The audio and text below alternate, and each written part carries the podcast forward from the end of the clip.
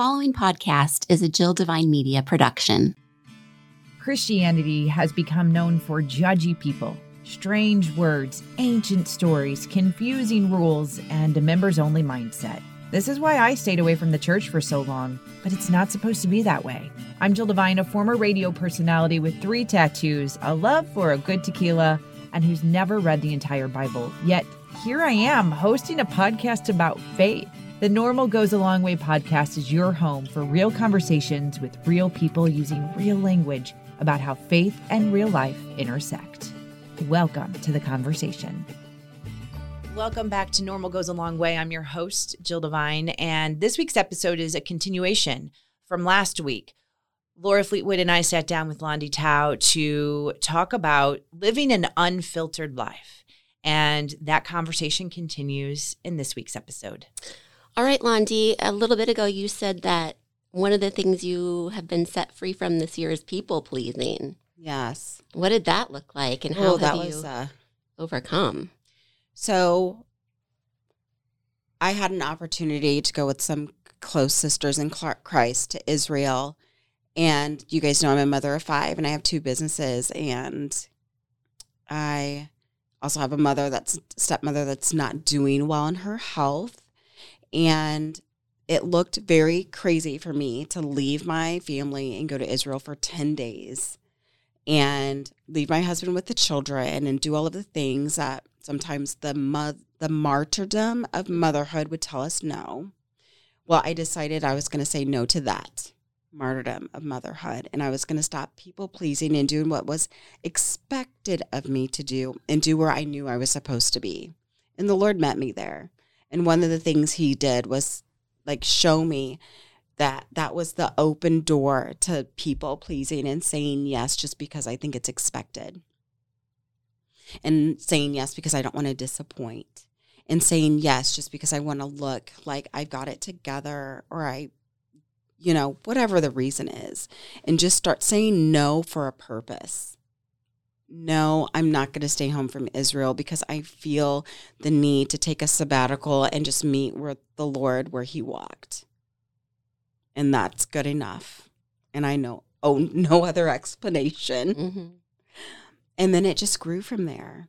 Yeah, I need some advice. I'm a people pleaser. Yeah. It's an epidemic. I know COVID did some serious damage, but I think a real, a new pandemic, an epidemic is people pleasing. It's dangerous. It's very dangerous. So, how do you decide what things are yes and what things are no? Mm-hmm. The things that are a yes for me, naturally, quick, are the things that bring me just amazing joy because I know I'll be filled. The things that are, let me pray about it, are the things that I, I'm asking God, do you want me to sacrifice for this and use this as serving? And the things that are a no are the things that I immediately feel guilt or shame if I tell you. Hmm. If there's guilt or shame, adjust. I, I, I'm like, you're on assignment from the enemy because God is not a God of guilt and shame. He is a God of service. So he may want me to sacrifice some things and serve in some areas that are going to stretch me and grow, grow me. Like being part of prison ministry. That was acts of service and it stretched me and, gr- and grew me. And it became a desire of my heart because I said yes to the growth. But there are areas in my life like familial obligation is a no for me. Expand. Um, it's your Aunt Sarah's birthday, and you know she'll be really disappointed if you don't come with the children. I know it's a Sunday and you serve, but you don't need to be there every Sunday. She doesn't even like me. Like, why am I going? Because I don't want to disappoint my mom or be the talk of the conversation about why I'm not there again. If that makes me feel shame for not showing up, it's a no. I will send her a, a letter in the mail and a home goods gift card. Because who doesn't like that? But I'm not going to feel obligated to do things just because somebody is demanding it. You know, acts of service versus demand. Also, with raising children and raising teenagers, grown, they're not teenagers anymore, they're young adults. raising young adults. You know, mom, can you pay my student loan this month? Well, where'd the last $400 I gave you? Well, we decided that we wanted to go shopping on Michigan Avenue. Oh, Well, guess what, sister? No. Instead of the enemy, like, well, well she's going to be hungry. Well, what? Hmm. I guess that hunger is a good lesson. You know, I don't want to do that. I want to be able to say no for a purpose. If I run to my grown kids' rescue every single time, are they grown? No. Oh, and that's hard. and I choose my battles, you know, and I mm-hmm. learning to choose your battles. Girlfriends that are like, you know, come spend time with us, go do this with us, let's do a girls trip. You know, I'm not. It de- depending on what it is, my life of girls trips may look different. It may look like all of us reading a book quietly. It's no longer Cabo. Yeah. Even though that sounds good too. It may be Cabo reading a book quietly. Yeah. that sounds lovely to me. But as my life changes, my yes changes. As my life grows, my no grows.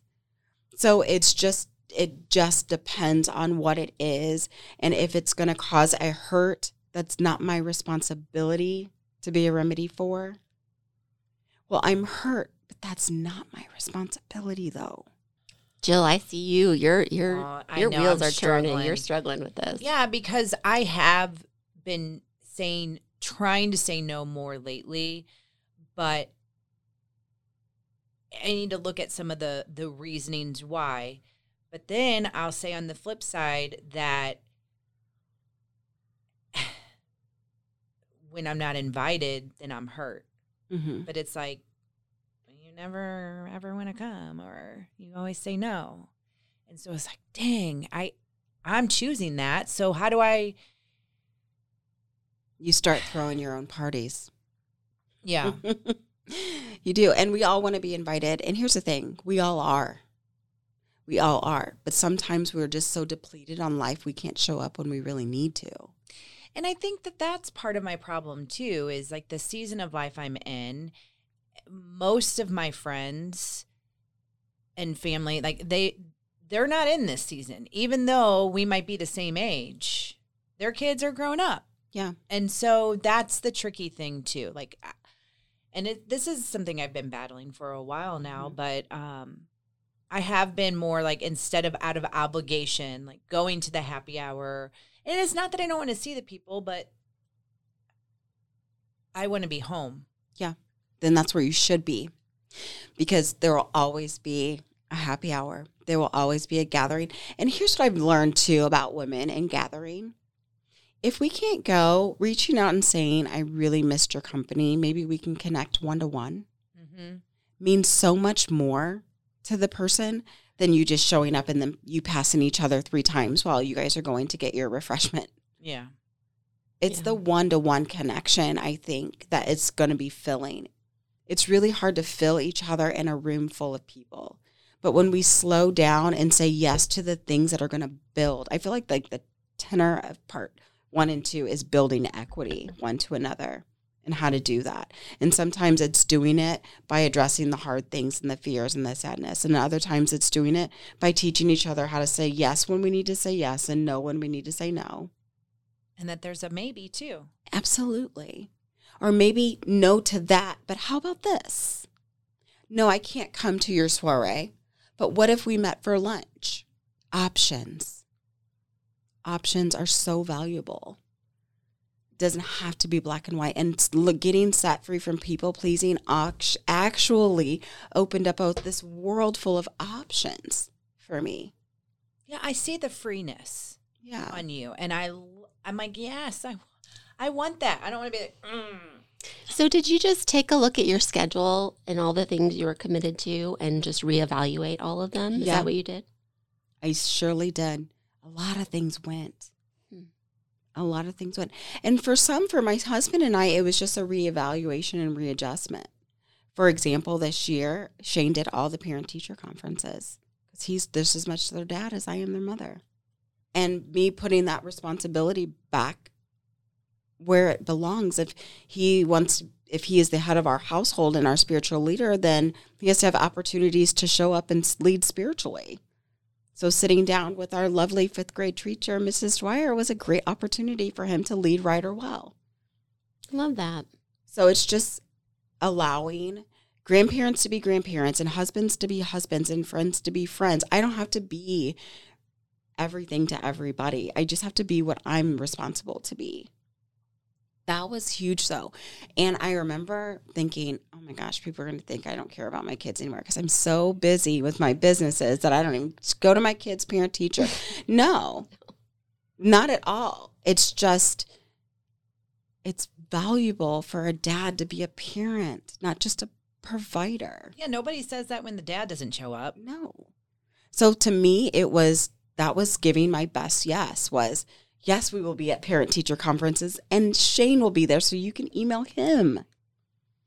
Taking those little things off my plate was huge. You know what else I took off my plate where I thought I was going to I was crazy. I just recently did this. I've decided I'm cleaning my own house. I'm a cleaning lady because they would come in and they would forget things and then I would stew about it all day. Sounds so petty, but it's so true.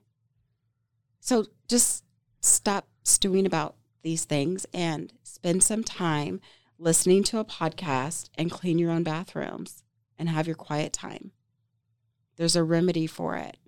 I'm not looking for an easier way, I'm looking for a more fulfilling way. Easier does not mean you're more set free, it doesn't. But a more fulfilling way, a more equity building way to live my life and conduct my lifestyle is what I was really desiring in getting set free from people pleasing. It really was. And I, the first thing that happened for me and people pleasing and getting rid of things is I got a dumpster delivered to my driveway. And I just started to purge and purge and purge. And there were more tears. I didn't realize how much stuff I had a death mm. grip on. And why? I'm a stylist.